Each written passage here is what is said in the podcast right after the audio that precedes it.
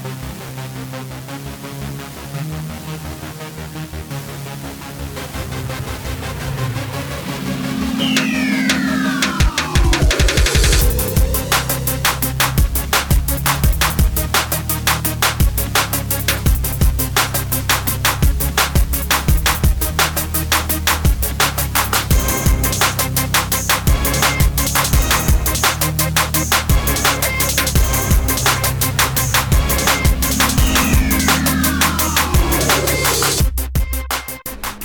guys, what's up? Hope you guys are having a great day today, and welcome back for another episode of the Matthew Spazzini program where we talk about financial freedom and economics.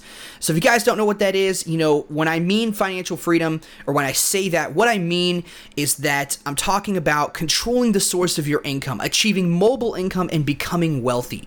You can, and we control the source of our incomes here by controlling and owning products and services that we can control the price and the value of and things of that nature. And that's ultimately how we do it. We achieve the mobile income by doing all of this online so that we can make money wherever we want.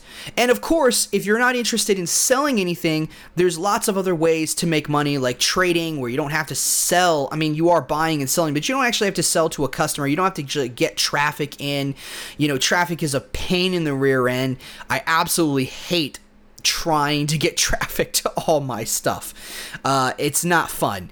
If you've ever tried to do any kind of social media work, if you ever tried to do any kind of online business presence type of thing, you know, it, it, you know, create a website, whatever, then you know the struggle that I'm talking about. You know, getting traffic is a big struggle and it, it's not easy. But that being said, guys, that's what we talk about here. And, you know, we don't just talk about trading and stuff of that nature. We talk about economics. We talk about the current economic and market environment, which we're going to go get into a little bit in today's episode before we go into the main topic. And then, um, but we also talk about investing. We also talk about entrepreneurship and uh, just a whole host of other things.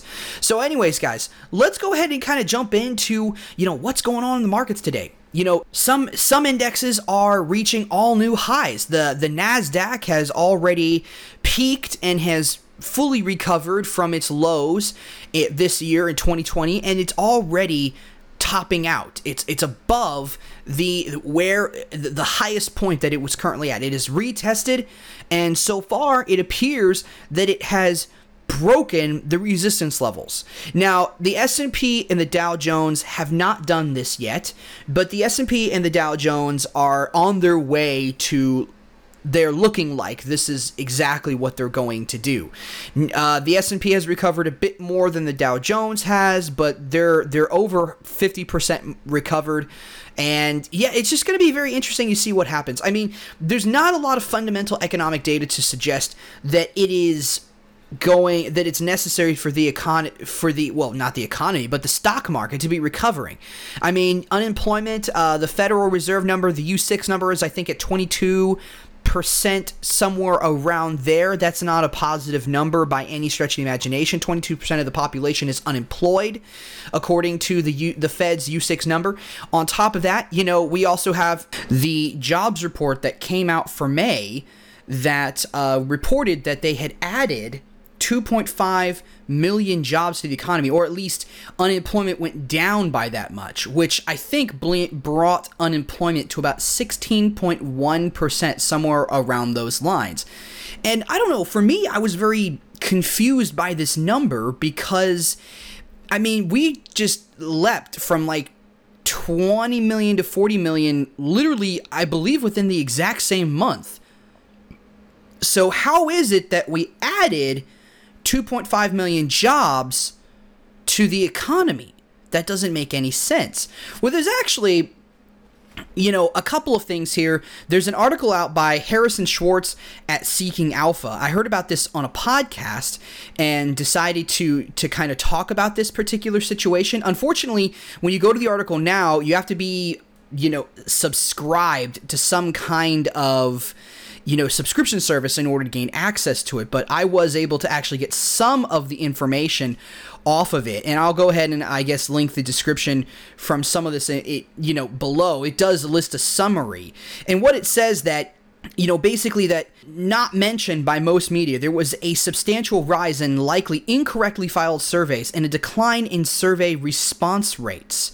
So, what actually ends up happening um, is that there's two questions that they ask you on the jobs surveys. The first one says that are you unemployed but are on temporary layoff. This is the first box. So they give you two different boxes that they that you can check and that's the first one. The second one is are you unemployed but absent for from work for other reasons? And to be completely fair with you, depending on which box you end up checking kind of determines whether they consider you and report you as being unemployed or not. And this is very interesting because what's actually happening is that, you know, a lot of people, uh, according to the article, and according to the podcast that I was listening to, a, a lot of people apparently are checking the second box you know and, a lot of it's due to the the weirdness of this virus and how people have been laid off and were effectively furloughed and they're actually saying that the rate at which people are checking that second box is up 10 times the normal rate and the interesting thing here is that if you were to consider those people to be unemployed then the number is not sitting at 16.1%. They're saying that the true unemployment rate would be more closer to 17%.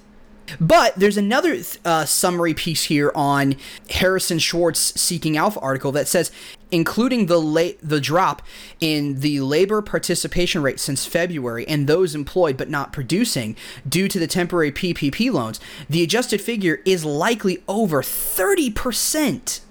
And now, the official unemployment r- number is, I believe, according to the uh, the Federal Reserve, the, the U6 number is like around 22%. So he's saying that the, the, the, actual number is up probably more around the 30% rate. And the reason why he says that like I said, it, it, when he's talking about the PPP loans, for those of you guys don't know, these are loans that are given to companies in order to keep their employees on uh, and to pay them basically for as if they were on full time, to pay them full pay, as if they were working full time, even though in most cases they're not. Now, you may not know this. I mean, I, I I know people in my life, I'm sure you have heard people in your life that actually were laid off, went on unemployment, and are now back to uh, back being employed by the company. So the government is effectively using the stimulus as a way of forcing businesses to more or less behave like unemployment. Look, if, if the stimulus goes away, these businesses are not going to keep those employees employed anymore. They just won't have the money. They'll have to do exactly what they did at the start of everything, which is lay off those people. This is very, very, very concerning from an economic point of view.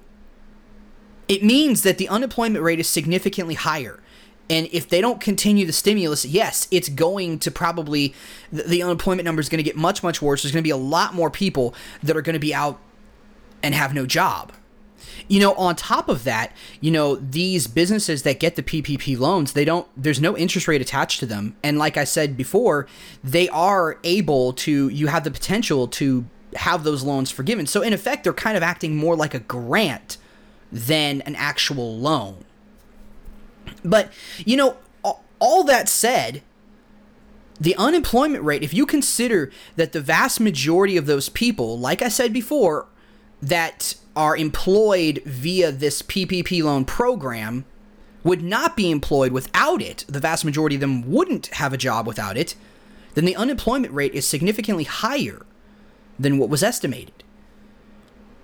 I mean, I guess the the main thing that I really wanted to say why I wanted to say this was because I wanted to highlight the fact that the economy is not doing well and that and also just to highlight that the markets the the, the financial markets like the the Nasdaq, S&P 500, the Dow Jones, these are are are not indications of a of the econ of the economic health of the economy. And I've said that many times.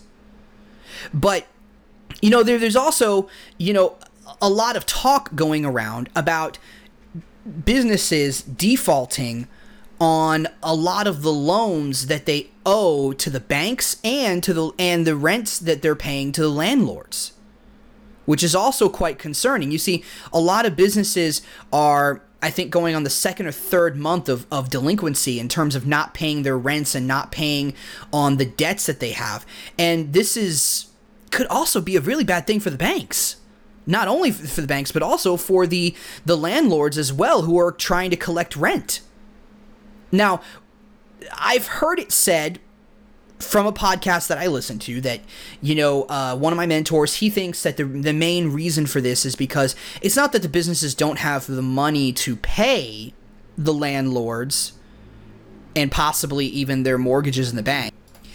But it's really more to do with the fact that there's a lot of uncertain times and nobody really knows what's happening. So they're kind of, they've got the cash, but they're kind of keeping it close to the chest and they're uh, unwilling to let it go at this point and it's causing a lot of issues. Landlords are considering uh, lawsuits against their tenants. It's probably going to take if they do. You know, some landlords are more than likely going to kick their tenants out if they can't come to terms. And if the and if these companies end up uh, being delinquent on that, you know that's going to put more people unemployed.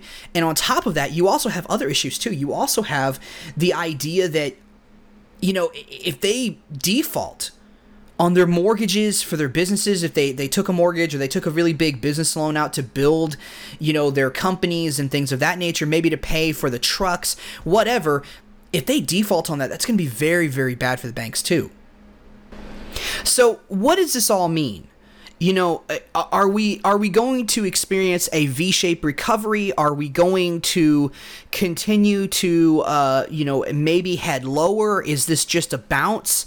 And are we going to go ahead and make new lows, kind of like in 2008?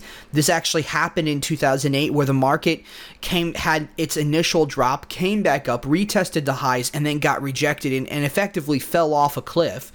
And it was very very destructive that that it happened, but there were a lot of really bad things going on in the economy at that time, just like there are today. Now, there are a lot of different things that were going on in the economy. When it was in 2008, there was no virus. It was primarily a financial catastrophe. You know, there were lots of banks due to all government regulation by the way.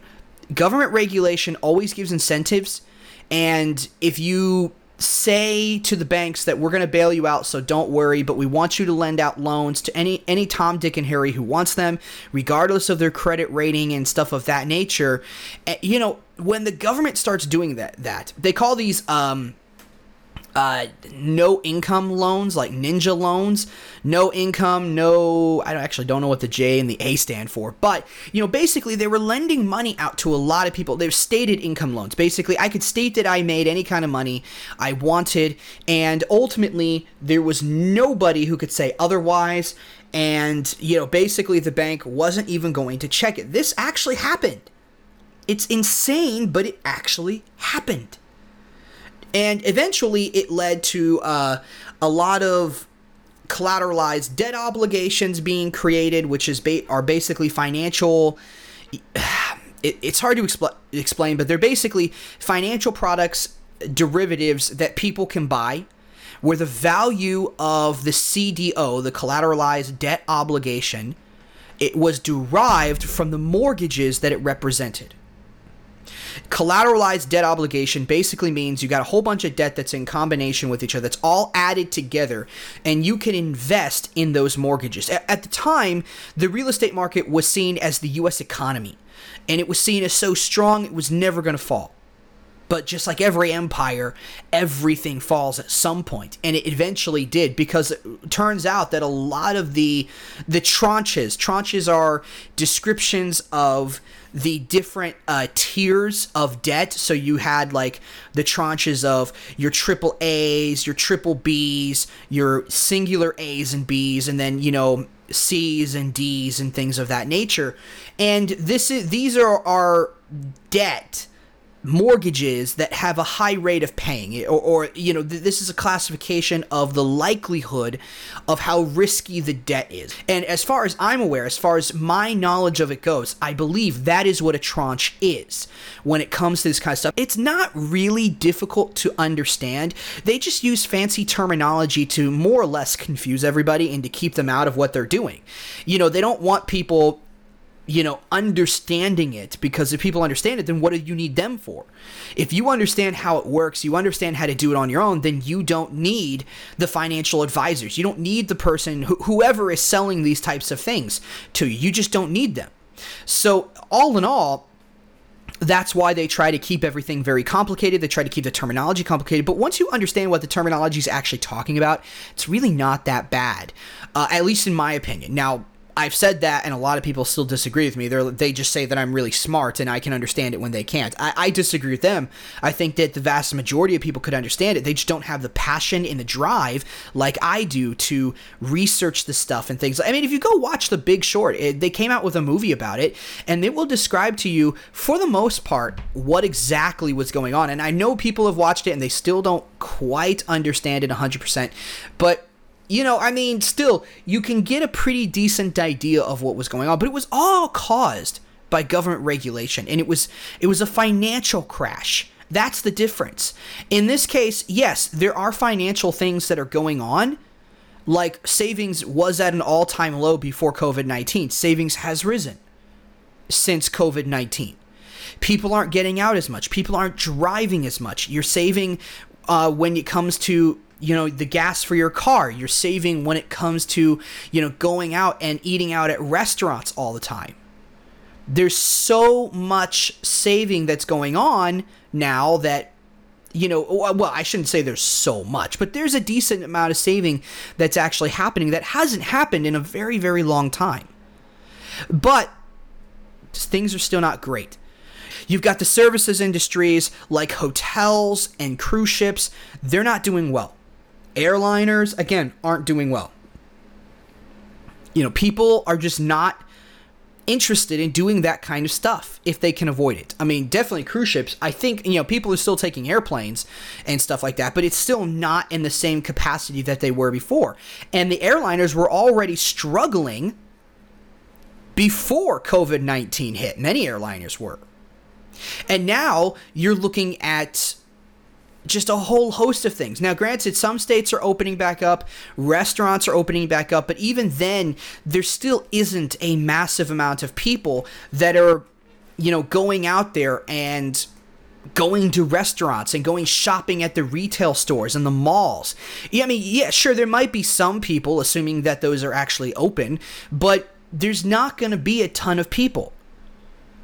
You know, I mean, the number isn't what it used to be and it's probably going to take a very very long time to recover because let's be honest the media did a number. The media and the government did a number on this. The media and the government freaked the crap out of everybody and everybody fell for it hook line and sinker. So anyways that being said what what are we going to expect? You know i don't i can't tell you with any certainty and i know that everybody wants certainty. They want me to tell them what's going on what to expect and how you can, you know, protect yourself and things. And they want me to tell you that with a certain amount of certainty and guarantees, right? Everybody, very, very few people actually like risk. The vast majority of people are very risk averse. So they want guarantees. I just can't give that to you. Nobody can. If anyone tries to, run as fast as you can because they are lying through their teeth. Nobody can give you guarantees or certainties when it comes to the markets, when it comes to economics. I mean, we can see, and economics is not a very good timer on things, okay? Economics is not good at timing when something is going to happen. It's very good at looking down the road, looking into towards into the future, and it can see the writings on the wall it can predict that something bad is going to happen if you continue this this route because the laws of economics are absolute. They can be bent for a time, but eventually they will have their way. The trouble is is that they cannot pinpoint to you economics that is and economists when exactly something is going to happen. Sometimes there are people that have a very good feel for the market that just happen to be economists as well, and they can pinpoint stuff, but very rarely do you ever see that happening. The fact of the matter is that the bulk, just economics is not a good indicator and for timing okay even when you are a trader you don't get to trade you're not going to be predicting the markets 100% accurately every single time. You're going to be wrong. It's not a matter of if you're wrong, it's a matter of when you are wrong. You're going to be wrong, and you're going to be wrong often. Okay? That's just the nature of it. Well, when it comes to. Eh, so, if you can't even look at historical data and use statistical analysis to try to figure out what the markets are doing, what makes you think that economists can, looking at data and things of that nature? In the end, economists, they can see the writing on the wall. They can see the problems that are out there, and that how they're, they're, they're those issues they think are going to come into the into the present at some point, but they don't know when. So it's it's speculation at that point, right? So here's what I think is is going to happen, and then we'll go ahead and get into the the the, the last half of the episode. I want to try to keep this episode to about 30 minutes, so let's go or, or somewhere around there. So I think that we're not out of this yet. I think that there's still a ton of people that are unemployed. So I, th- I think the number's like 40 million or something like that. It's absolutely insane. And yet, for some reason, we're not feeling any kind of um, effect of that number on the stock market. That's absurd. I mean, as I've said before, the stock market is not an indicator of the economy, and they are very much not tied whatsoever. Okay, the people who are investing in the economy, a it has a lot of government manipulation, not just uh, domestic governments like our own country, but also foreign governments are also investing in the stock markets as well. So and the bond markets in some countries they're, they're, they're plowing money into them look i mean there's a lot of manipulation that doesn't just exist on wall street okay do not be fooled into thinking that the government is some benevolent being the government we, we don't have a republic, a democratic republic here in America. That's what everybody thinks we have, and that's the illusion that's given off. Really, we have an oligarchy. Okay? We have the government that rules the nation with corporations and businesses of different industries and sectors. That's what we have. We have top leading executives that control massive co- corporations, Hell, anywhere from healthcare to you know your retail stores to restaurants. You know, everybody's got a lobbyist, and these big corporations all get in bed with each other and and with the government as well, and they all essentially rule the economy. The military industrial complex is in there. The manufacturing industry is in there. Pharmaceutical company is in there, or pharmaceutical industry. And they all control the economy. If you, how they affect policies is they take their money and they use the lobbyists to pay and grease the palms of the right politicians in order to affect policy change and regulations in their favor, which almost always negatively affects every everyday people and significantly severely affects the poor, mind you. But that being said, the stock market, which is where a lot of these big massive corporations are, Wall Street's one of them. You know, the financial sector of the economy, the financial industry, banking, investments, what have you. They're not the economy. It's heavily manipulated doesn't mean you can't make money in it, doesn't mean you can't invest in it, doesn't mean you can't be successful in it, but it's heavily manipulated. Okay? And don't look at that as an indicator of the economy. You got to look at the unemployment number to figure that out.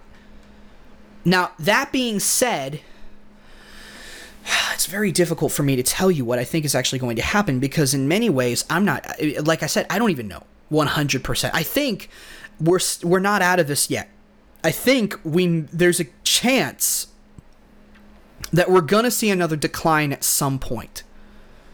I don't the decline that we had was only a 30% decline, whereas the decline before that was somewhere in the 40% range. It was like 46, 45, depending on which index you're looking at. You can do the measurements, it's really not that difficult. I've done it many times, but it's like 45, 46% of a decline in 2008 we only had 30%.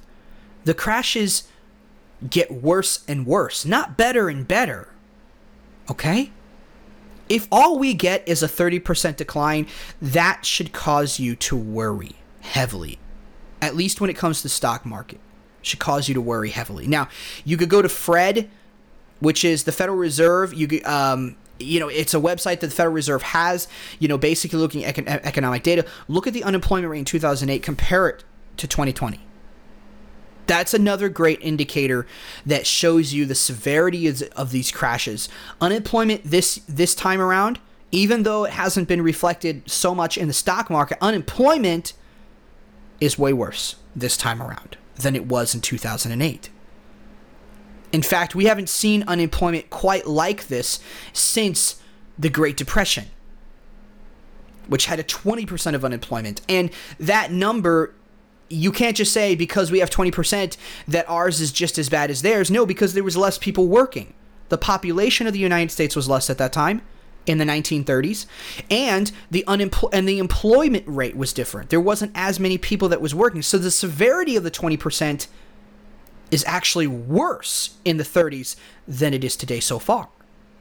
So just because it's the same percentage number, do not fall into the illusion that it's the same that it's the same severity. Really what you should look at is per capita that's a great way of looking at it. I haven't really done the numbers. I think in order for, I, I was listening to a, a, a, podcast the other day, and they were saying that, now I don't know how accurate it was, and I would want to do the numbers on my own, but they were saying that we would need somewhere around 50 million unemployed before we reach that point.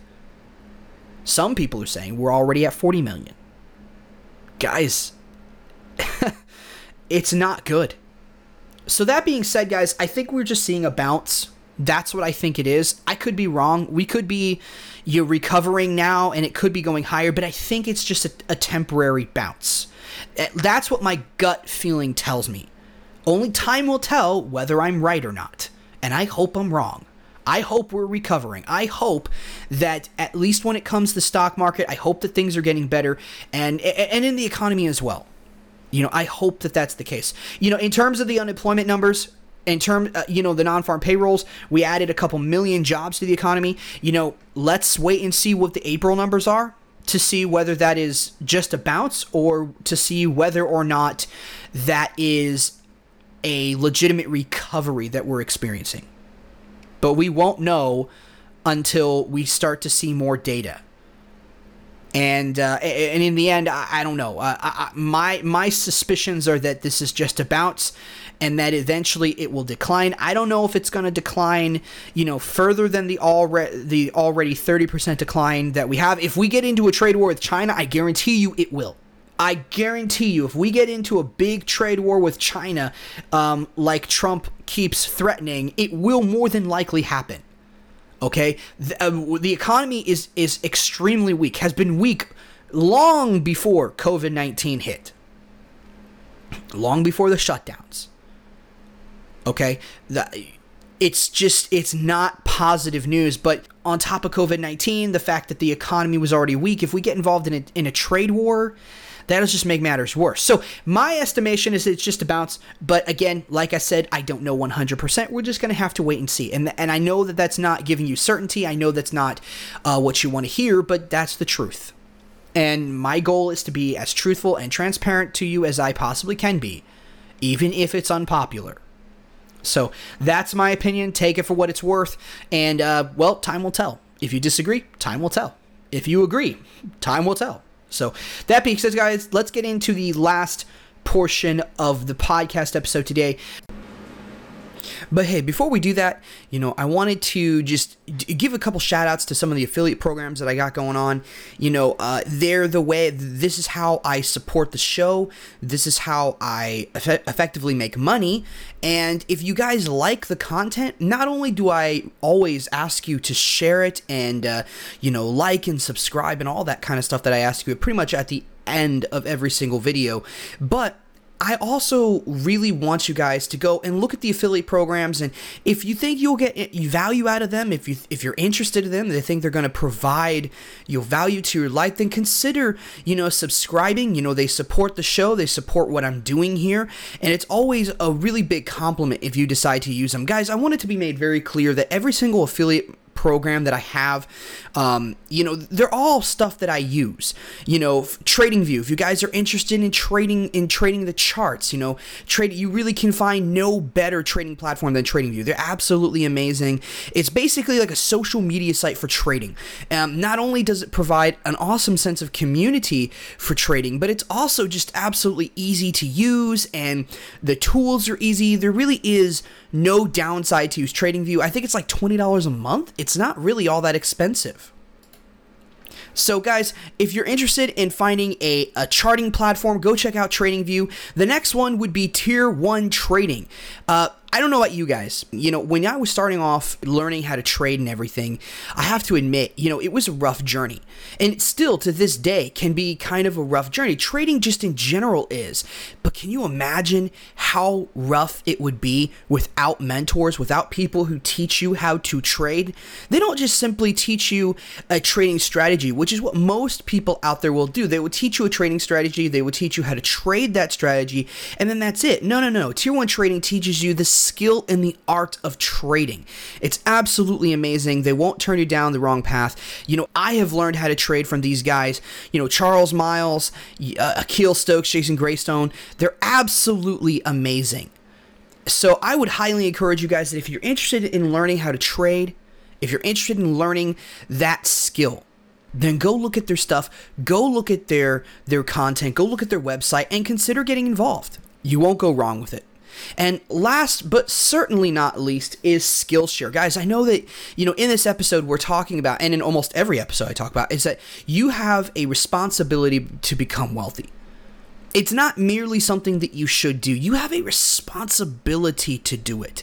Because by becoming wealthy, you know, life in general just can get better. Now, no, money doesn't provide you happiness or anything of that nature, but money can provide you time, and time can help you become happy, right? You could do things that you enjoy, not things that you feel like you have to always do.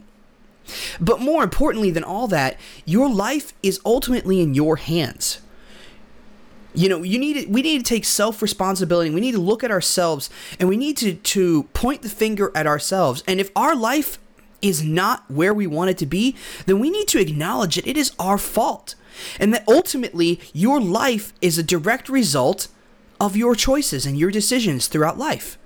You know, the funny thing is, is that I've always heard this term that you are a self-made man and it's only applied you know when people are wealthy successful you know they make a lot of money right? But the funny thing is is that everyone is self-made. You are a self-made man today. You are a self-made woman today. Every single person is self-made. We just don't seem to ever want to acknowledge it when we're poor or when we don't have a lot of money. We only want to acknowledge it and and draw attention to it when we're rich and wealthy. But look, everyone is self-made. And, and there is really no clear evidence of that than at Skillshare, guys. Skillshare has hundreds of courses.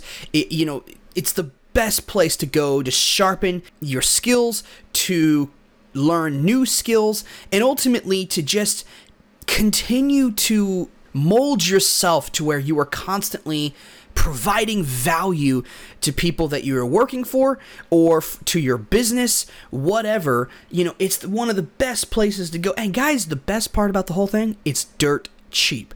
They got courses from you know how to to fly drones they probably they probably have sewing courses you know how to uh, do filmography how to take pictures really really great pictures with really awesome cameras you know stuff like that you know. I mean there's probably trading and investing stuff on there. I know for a fact that there's web design stuff. I've used that. You know there's also email marketing and youtube ad courses. There's all kinds of courses on skillshare and it's dirt cheap it's only a $100 for an entire year. I can tell you this because I am subscribed and I use it all the time. It's a great, great resource for learning. And there's really no reason to not be part of it. Guys, we talk about all the time about how you need to sharpen your skills. This Skillshare is one of the greatest places to do this. So also, check out Skillshare, subscribe, and start sharpening your skills, start learning new skills and making yourself more valuable. All right, guys, let's go ahead and get back into the episode.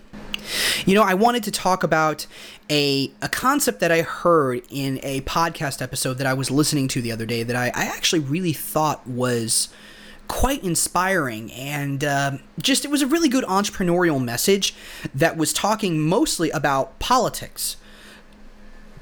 So, what the concept was was that if you want to fix the system that you are in, if you're part of a system and you want to fix it, right? The government, you know, you're you're part of this you know the system that you disagree with assuming so in the topic that i was listening to or in the podcast i was listening to they were talking about how if you uh, how the left and the right are really not so different and they were talking about how, how the left is essentially you know, they complain about big, massive corporations ruining America, you know, consumerism, corporatism, or what, you know, whatever it's called. And they talk about, you know, institutional racism and systematic racism.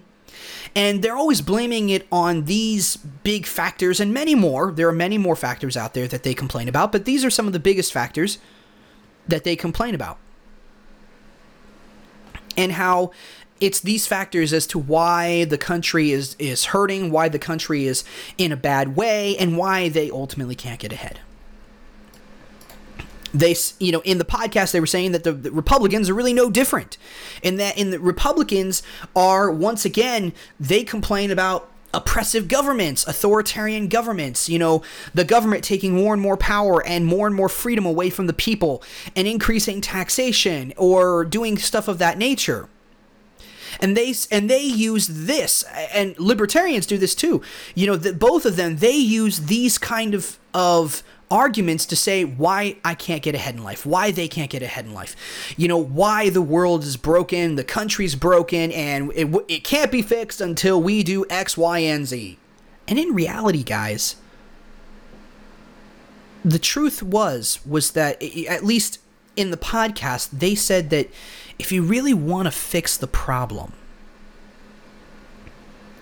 you have to go out there and you have to break away from the very system that enslaves us to the system. So you're probably wondering what exactly that means. What what does it even look like? What do you mean by breaking away from the system? So what was meant by that is the system is you go to college, you get good grades, you get a degree, you get a job, and you work for somebody else for the rest of your miserable life. You pay into 401ks, into financial institutions, banks, investment firms that you complain, at least on the left, that you complain that Wall Street is a big problem, is a big bunch of, of rich, wealthy, fat cats, and yet you're giving them money to manage your investments. Okay, sure. That doesn't make any sense. Sounds like you hold a double standard in that sense, or at least you haven't even thought about it before, if that's how you really think. You know, right people complain about the same thing that stock market is, or people on the right complain about the same thing that the stock market is just a, a rigged game. But in the end, those who invest like that are not going to have enough money to, to retire. They're going to need Social Security. They're not going to have enough because they didn't make enough in their life. Working for somebody else is not going to make you enough. Inflation is expanding far faster than your wage growth th- than your wages are. I'm telling you, I'll tell you that right now. What a business can pay you it, by the time the money gets back to you, it is not anywhere near as valuable as it was before. Your money is constantly losing value. You're you're never going to break out of the system that way. Just tell you that right now.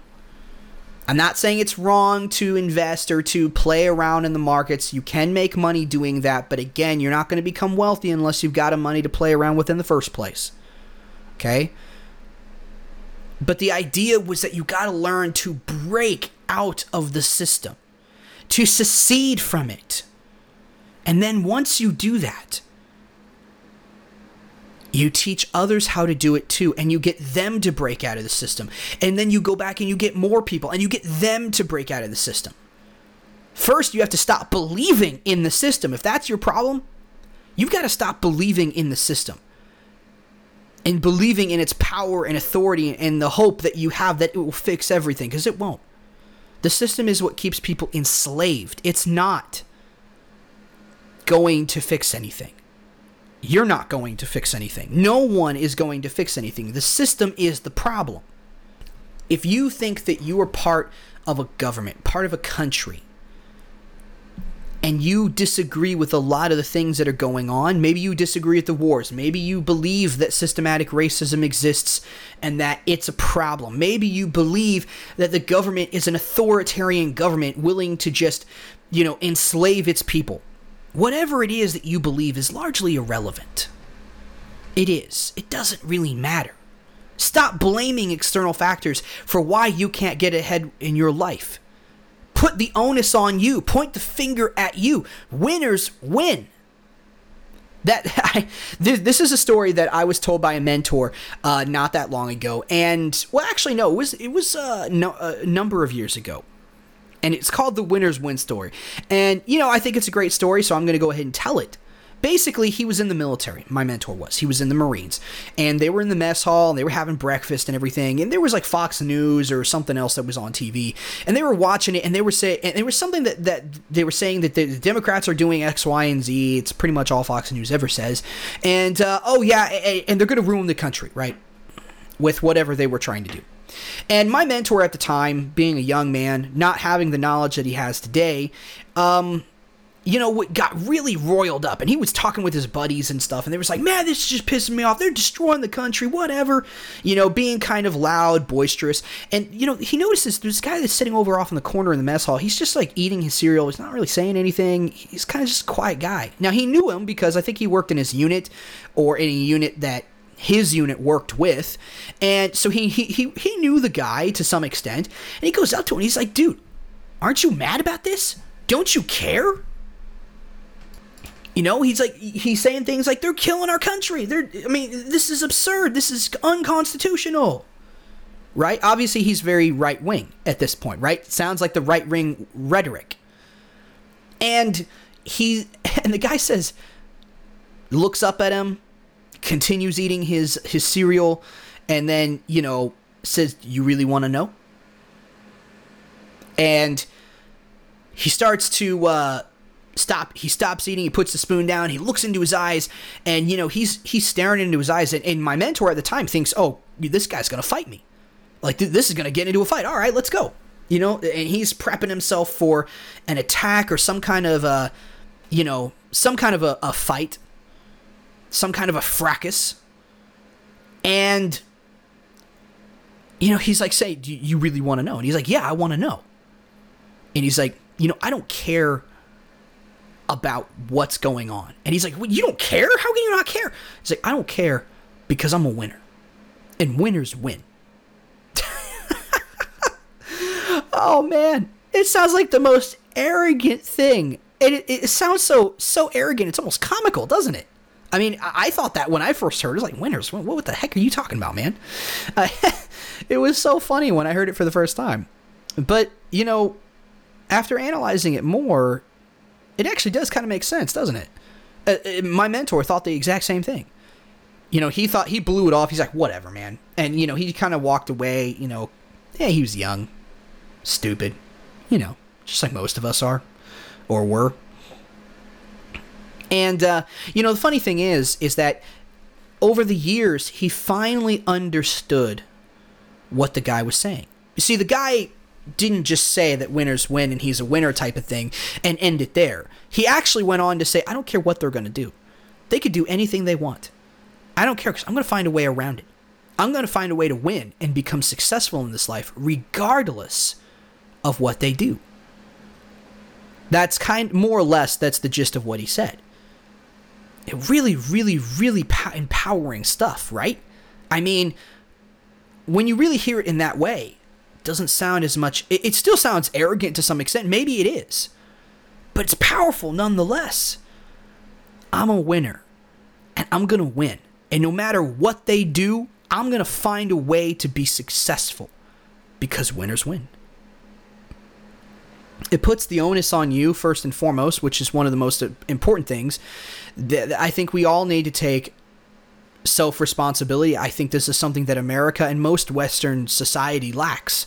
They always want to blame it on something else. You know, the left wants to blame it on, uh, you know, rich and wealthy fat cats and, uh, you know, basically, you know, institutional systematic racism and a whole host of other things you know the right you know they want to blame it on governments politicians bureaucrats things of that nature.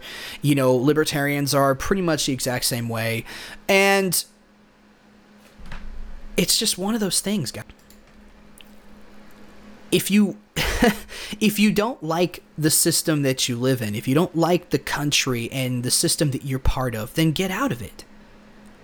So a lot of you are probably asking at this point, now that I've uh, drilled that into your, your your brain housing group, you know, how do we do that? How do I break away from that system?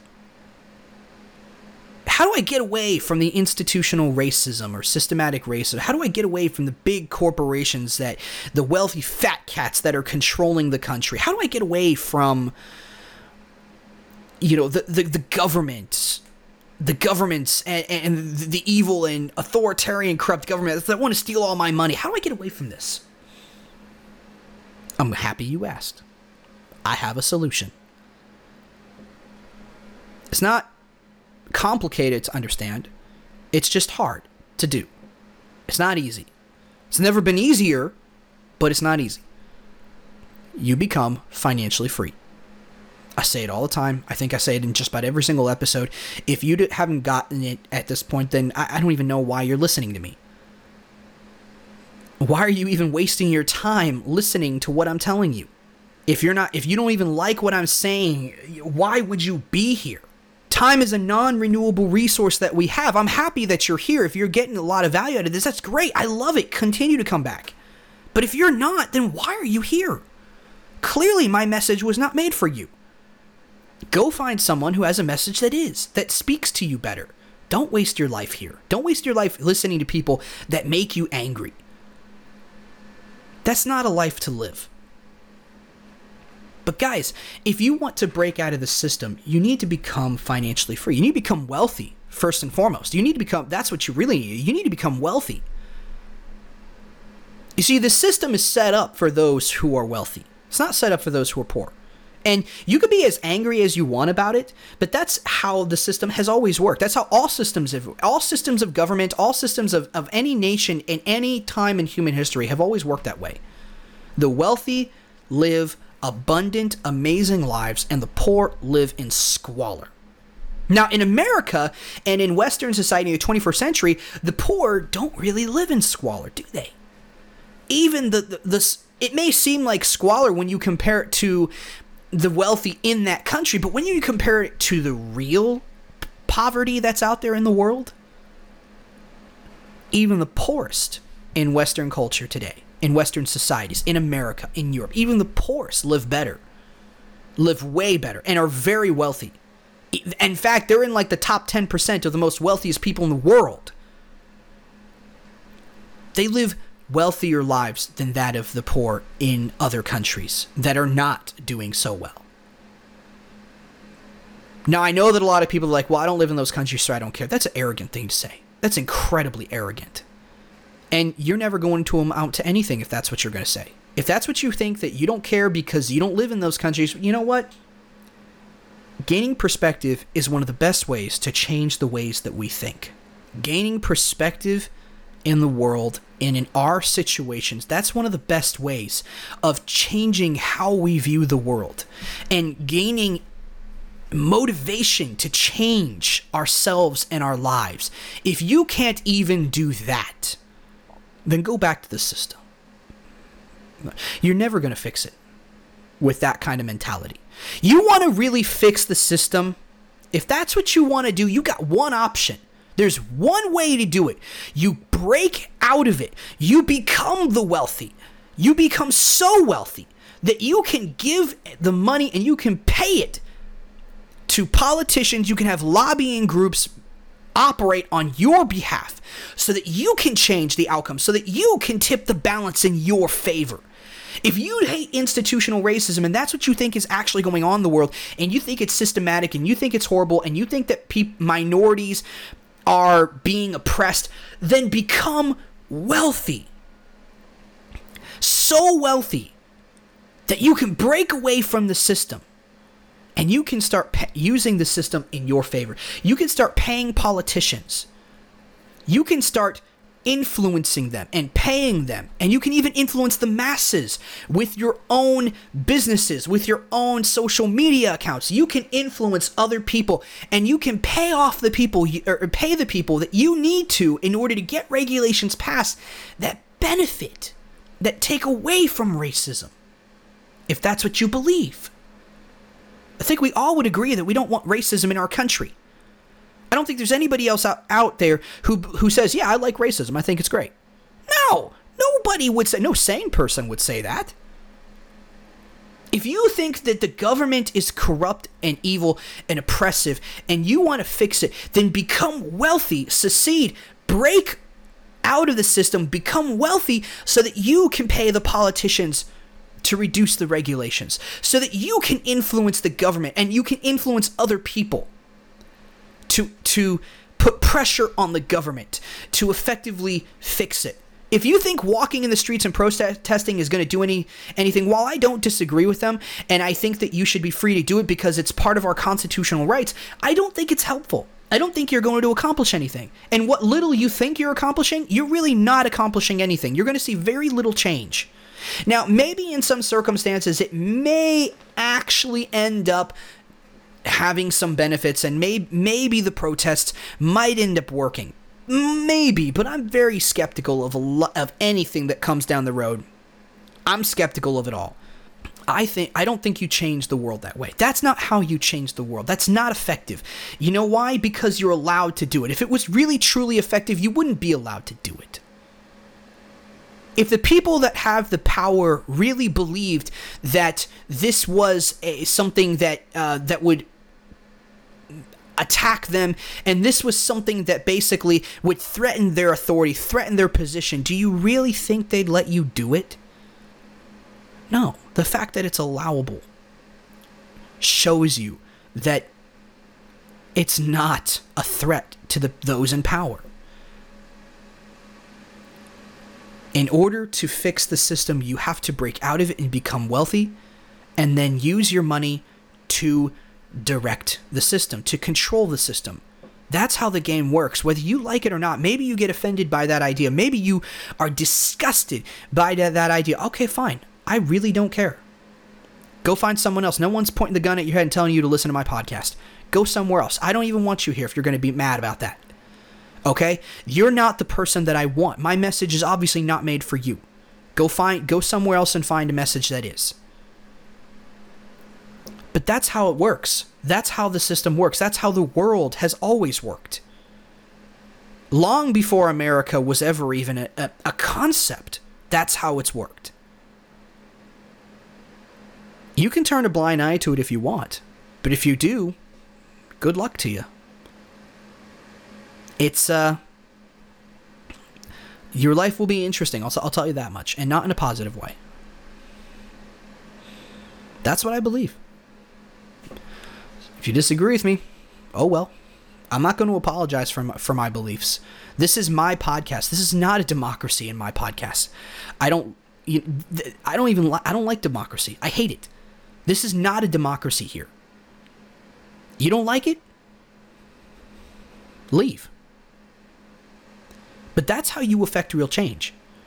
You affect real change by changing yourself, by becoming wealthy, by becoming financially free, controlled by controlling the source of your income, which will lead you to become wealthy. And once you become wealthy, you can play the game. You can influence real change, or you can just leave. Leave for a system that's better. Find a new system, a system that isn't you know, systematically racist, a system that doesn't get isn't controlled by some corrupt government.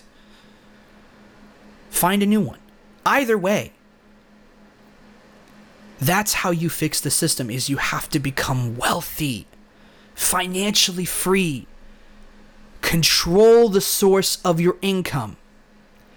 That's how you fix the system. That's the solution that nobody is talking about, that nobody wants to even acknowledge. Because you know why? Because a lot of people don't think it's possible to become that kind of wealthy. A lot of people do not have the mental capacity, the emotional capacity to even think that it is a possibility for them to become wealthy. And I, think that's incredibly sad because there is the po- every each and every one of you that are listening today have the ability to become wealthy, have the ability to become financially free as long as you are willing to do what is necessary. That's what you have to be willing to do. We did another episode on this not that long ago where we talked about how in order to to live a life that others envy, in order to live a life that others dream about, you have to live counter to how everyone else is living. You have to be willing to make the decisions that other people are unwilling to make. You can't be willing to sit there on the couch every single night, every single weekend, and watch TV, watch sports, whatever it is you do, play video games, and expect to go to, to go anywhere. Now, I'm not saying you can't do that, uh, you know, ever, but you can't do it all the time. You just can't. I know this is a difficult message for for many people to understand. But this is the message that I want you to understand that your life is in your hands. Winners win.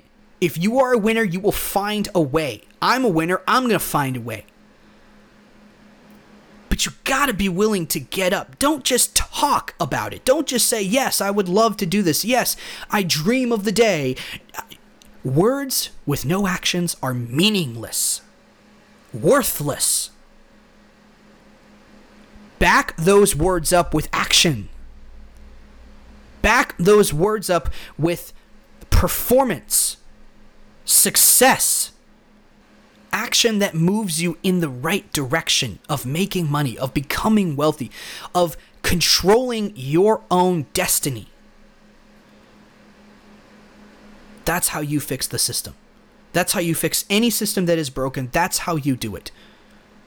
You've got to play the game the way that it was intended, the way that has been played throughout all of human history. You've got to play like that. Once you become wealthy, you play by a different set of rules. And that is the way it has ever been long before democracy was even started by the freaking Greeks.